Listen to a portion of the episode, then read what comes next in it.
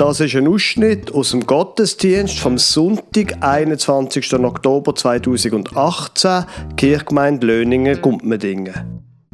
Sie hören in der Serie Was mir der Glaube bedeutet, ein Interview mit der Judith Plieninger aus Löningen und dann hören Sie die Predigt vom Pfarrer Lukas Huber über Kapitel 5, Vers 27 bis 32 vom Lukas-Evangelium.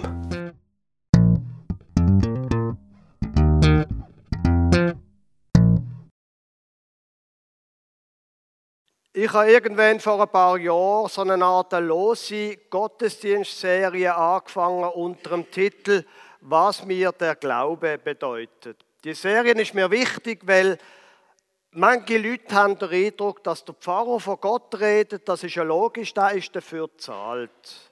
Allerdings glaube ich, ist mein Glaube nicht so wichtig wie ihre.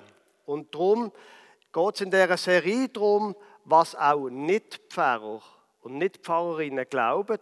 Und darum freut es mich heute, dass Judith Blieninger parat war, um ein bisschen etwas aus ihrem Leben zu erzählen.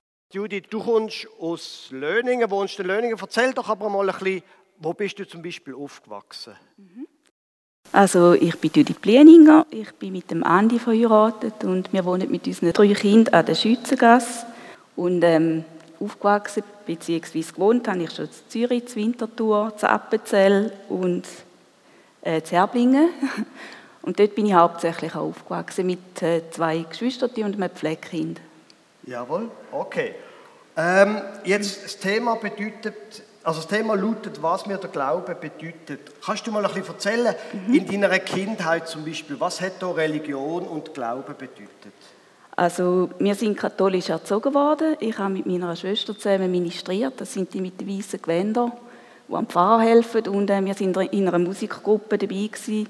Und äh, vom Religionsunterricht aus haben wir auch äh, Beichten gelernt. Also wir sind, es ist immer so abgelaufen, dass man ähm, sich mit dem Pfarrer getroffen hat, mit Sünden aufzählt und er hat mit einem bettet und er hat dann so schön gesagt, ihr sind alle Sünden vergeben und man, ist so, man hat sich Vorsätze genommen und ist so beschwingt und fröhlich heimgegangen. Und äh, ja, der Bruder hat dann provoziert, man hat meine gewaschen und so sind die ganzen Vorsätze dahin gewesen. Aber ich habe gleich gemerkt, dass das so nicht funktioniert, mit, äh, dass wir fehlerhaft sind. Okay. Ja, für mich ist es aber eher ein Wochenende gut gewesen. Wir sind in die Kirche gegangen, es war immer wunderbar gewesen, aber daheim in der Familie hat es auch sehr viel Streit gegeben und ja, es ist eigentlich nicht so, immer so friedlich zu und her gegangen. Und was für ein Bild hast denn du selber zum Beispiel von Gott gehabt?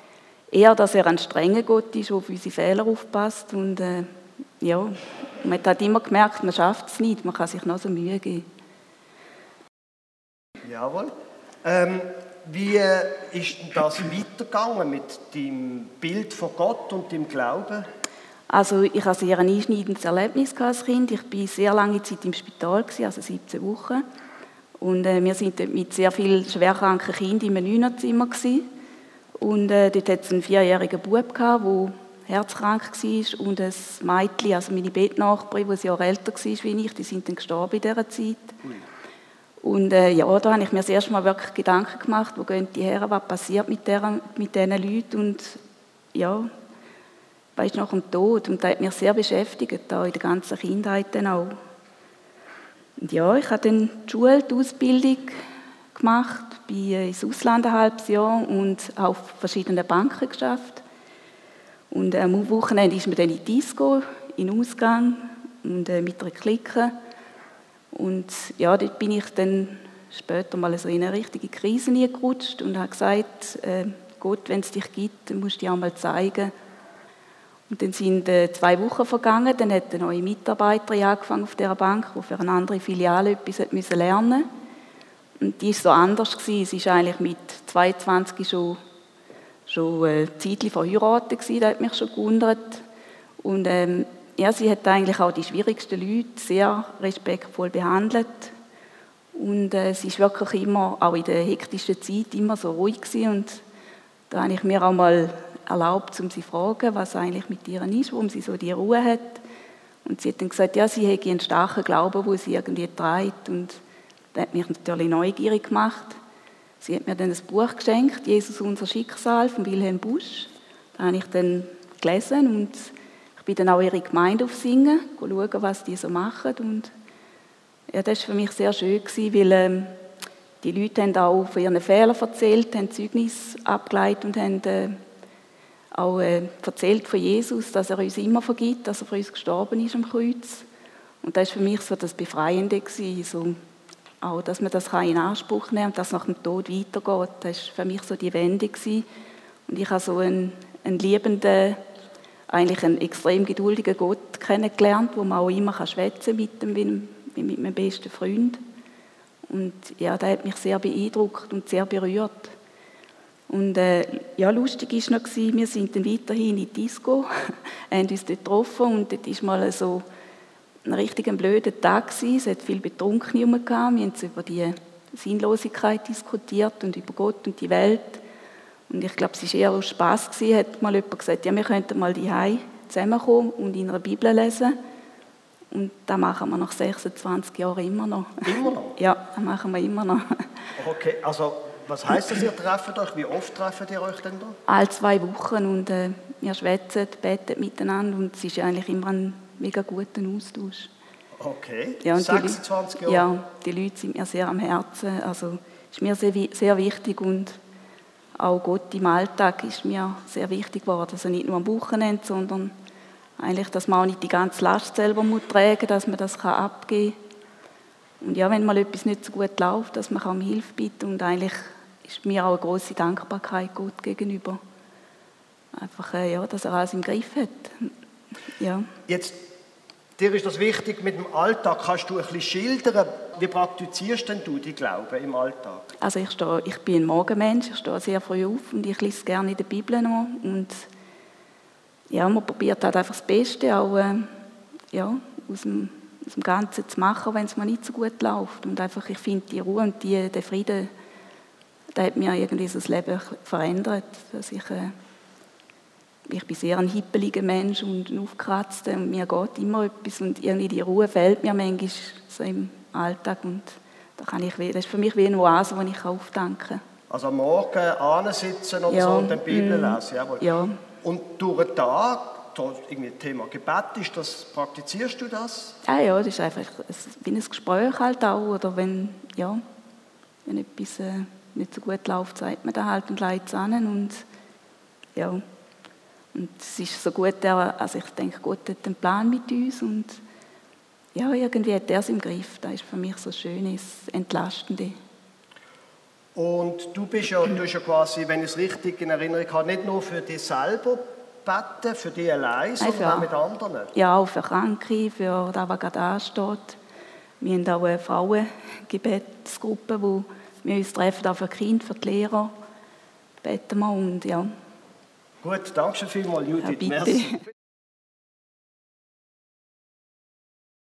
Der Predigtext steht im Lukas-Evangelium. Und danach ging er hinaus und sah einen Zöllner mit Namen Levi am Zoll sitzen und sprach zu ihm, folge mir nach.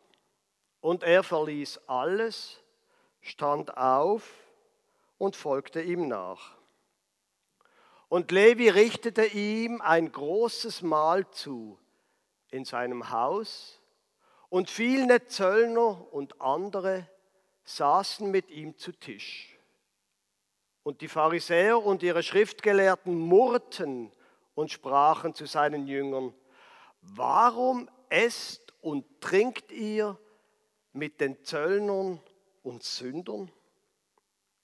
Und Jesus antwortete und sprach zu ihnen, die Gesunden bedürfen des Arztes nicht, sondern die Kranken.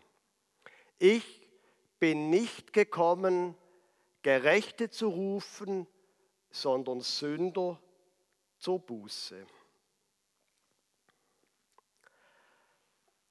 Liebe Gemeinde, am Trottenfest, da bin ich von meiner eigenen Predigt sehr beeindruckt gesehen. Jetzt eigentlich weniger von meiner eigene Predigt. Es gibt nicht sehr häufig ähm, den Moment, wo ich das Bedürfnis habe, nach dem Gottesdienst äh, in die Pfarrhaus hinein die Türen aufzumachen und zu rufen, heute habe ich eine richtig gute Predigt gehabt. Nein, was mich beeindruckt hat, ist die Geschichte. Und um das, was gegangen ist. Eine kurze Zusammenfassung von dieser Predigt. Der Lukas, der Autor vom Lukas-Evangelium, der hat eine richtige Obsession mit unanständigen Menschen.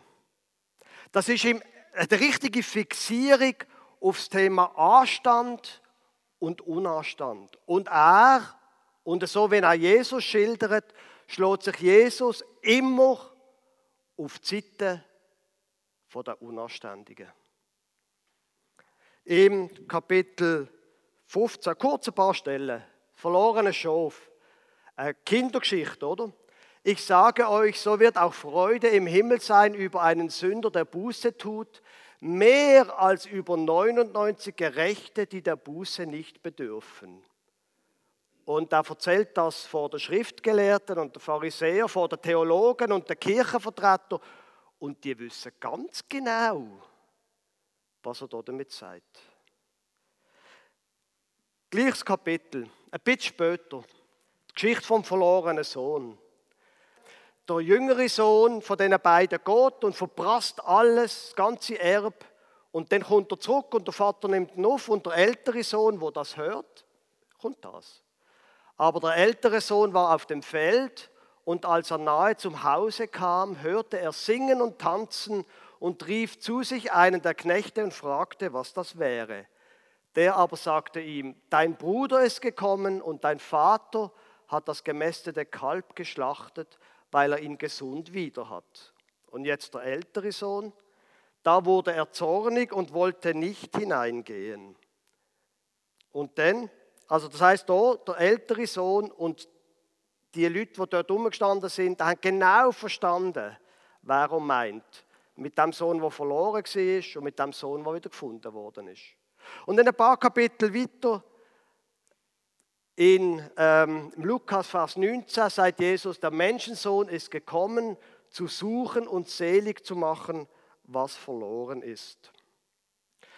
Legen Sie, Gott hat mit den Unanständigen.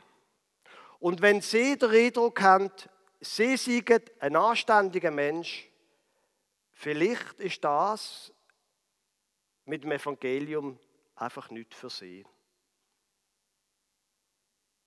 Weil Gott hat es nicht mit den Anständigen. Er hat es mit den Leuten, die merken, bei mir ist einfach etwas nicht so, wie es müsste und könnte sein. Die Menschen, die den Eindruck haben, ich habe es im Griff, ich bin gut genug, ich habe keine Probleme, vielleicht haben andere Probleme, Leute Probleme mit mir, aber ich habe keine Probleme. Die, sagt Jesus, die brauchen mich nicht.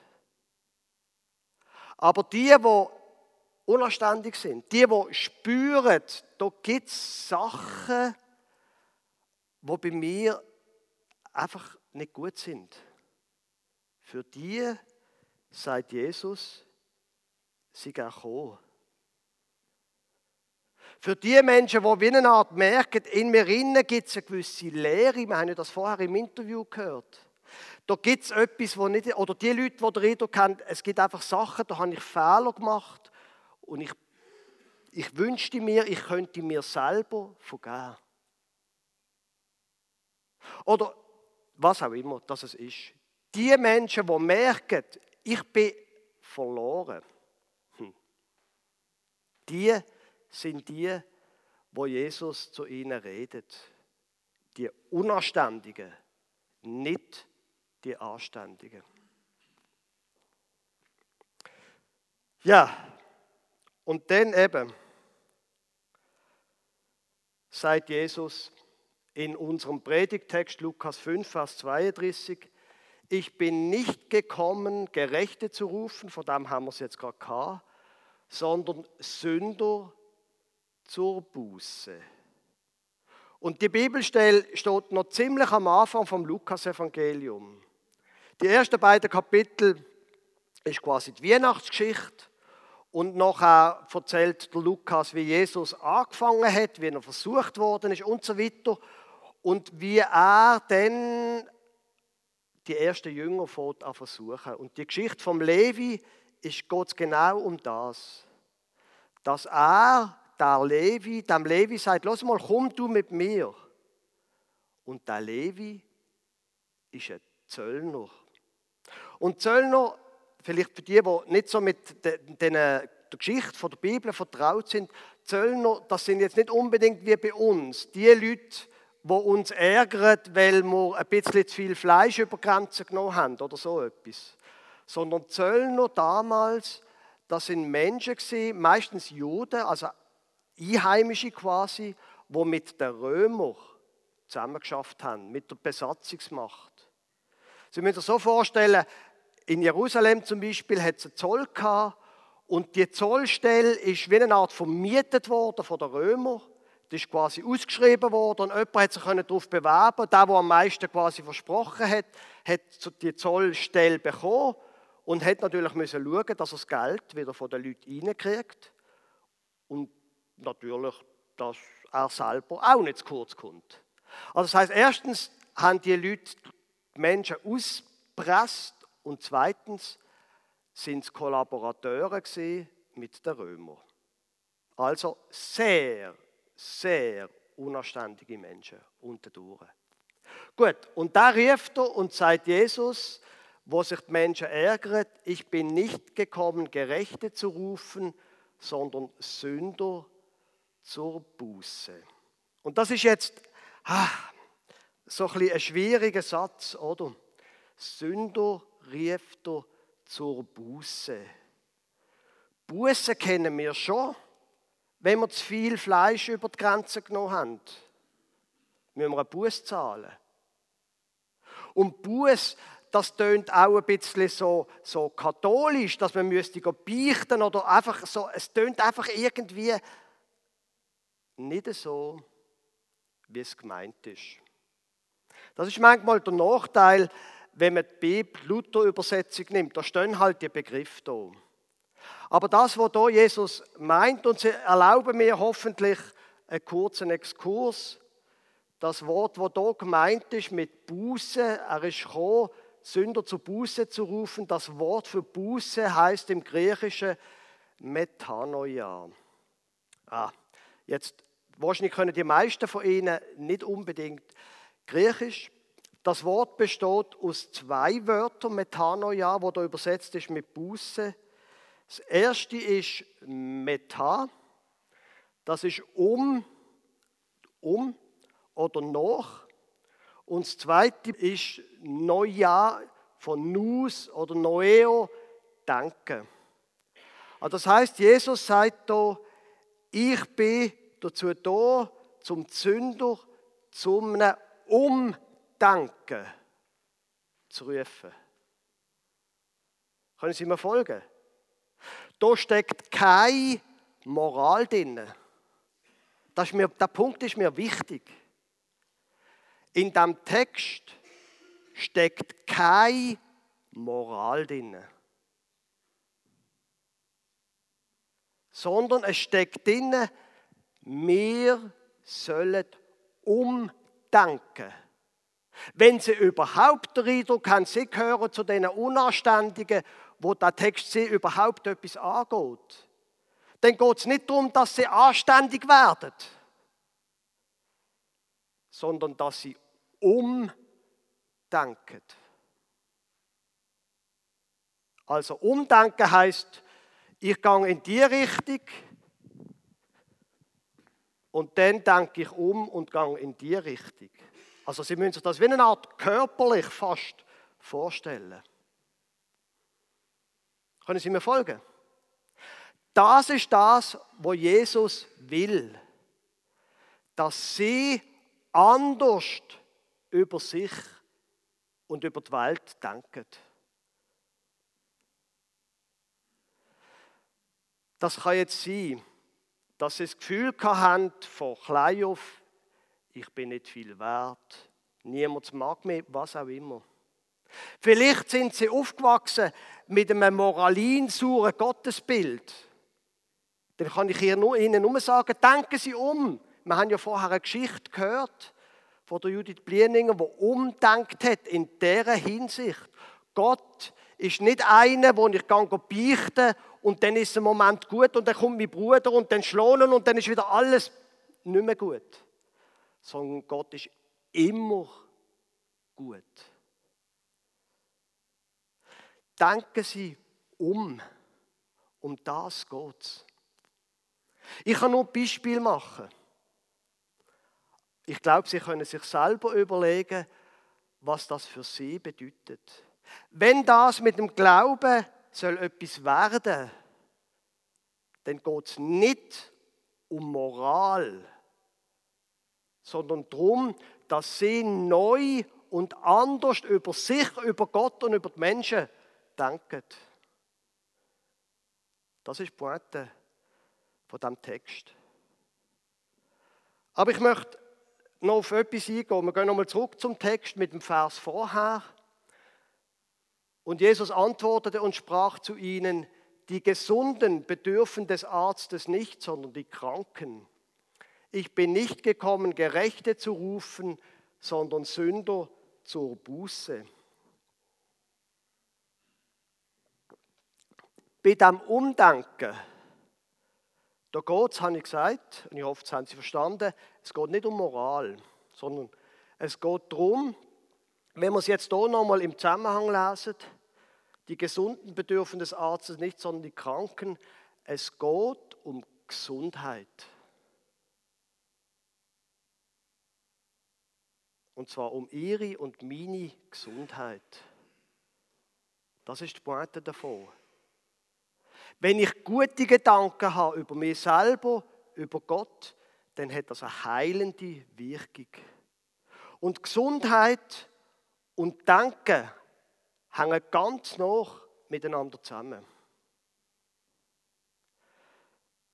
In den 80er Jahren, nach der Schule, nach der Matur, habe ich ein paar Monate in Madrid, in Spanien, in einem christlichen Drogenrehabilitationszentrum geschafft. Das sind 80er Jahre. Drogen sind eine riesige Epidemie. AIDS war ein riesiges Thema. Die Leute sind an AIDS gestorben wie die Fliegen. Und wir haben dort in Madrid, in einem der ganz üblen Quartier Barajas, haben wir probiert, Menschen zu helfen, die einfach süchtig sind. Und das sind 80er Jahre. Es hat nur Repression gegeben. Heute hat man ja äh, vier Säulen, das muss ich Ihnen nicht alles referieren. Auf jeden Fall, heute ist wichtig, dass man diesen Leuten auch gesundheitlich hilft mit sauberen Spritzen und so weiter, damit sie, wenn sie schon süchtig sind, nicht sterben. Damals hat es nur geheißen, fertig, Repression und alles. Und man hat dort der sogenannte Cold Turkey praktiziert. Das heißt, wenn, wenn man jemanden auf der Straße aufgelesen hat, dann hat man ihn einfach rausgenommen auf unsere Finca, auf unsere Landsitz quasi, wo wir gesehen sind. Und dann hat er ohne medizinische Hilfe einfach einen kalten Entzug machen. Und die Leute haben gelitten. Das ist also einfach fürchterlich gewesen. Und dann haben sie nach ein paar Tagen, drei, vier Tagen oder so, haben sie den körperlichen Entzug hinter sich gehabt. Das geht nicht so lang. Ja, und dann ist losgegangen.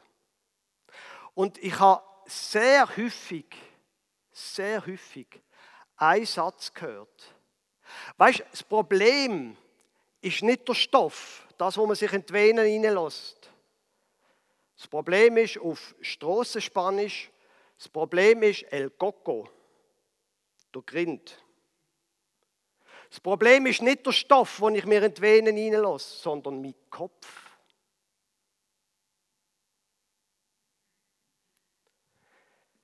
Der Kopf und Gesundheit, wenn ich denke, das hat einen Einfluss auf meine Gesundheit.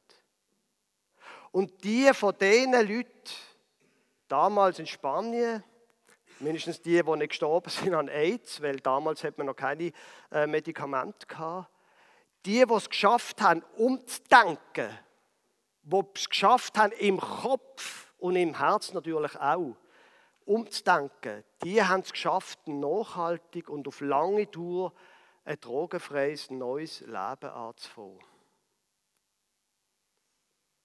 Und ich frage Sie, und geben Sie mir bitte keine laute Antwort, wo müssen Sie umdenken? Wo merken Sie, dass es in Ihrem Leben Denkformen, Sachen gibt, die nicht gesund sind?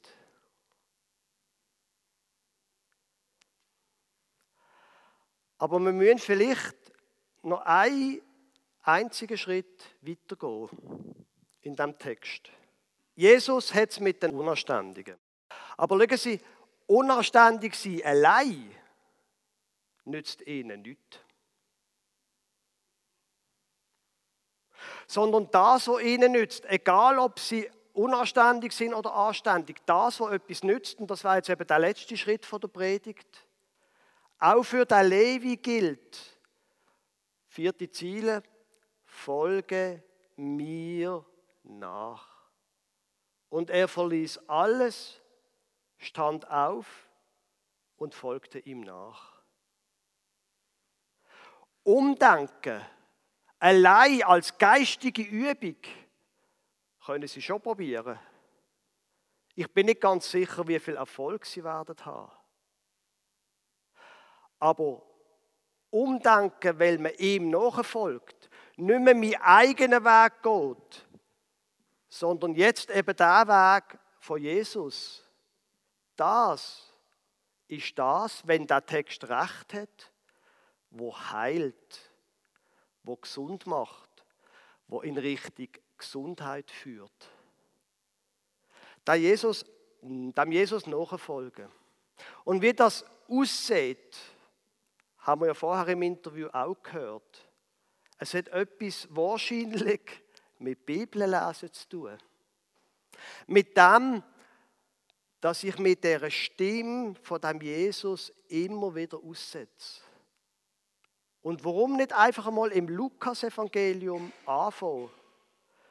Und die von Ihnen, die ein Telefon haben, es gibt da verschiedene so Lesepläne, die einem helfen, wo einem angeben, Tag 1, Tag 2, liest das und das und das. Ich selber tue zurzeit mit meinem Telefon hier in der Jahresbibel lesen. Jeden Tag. Ich halte das für eine gute Praxis, wo wir vorher gehört haben. Jeden Tag ansitzen und die heilende Stimme von dem Gott hören.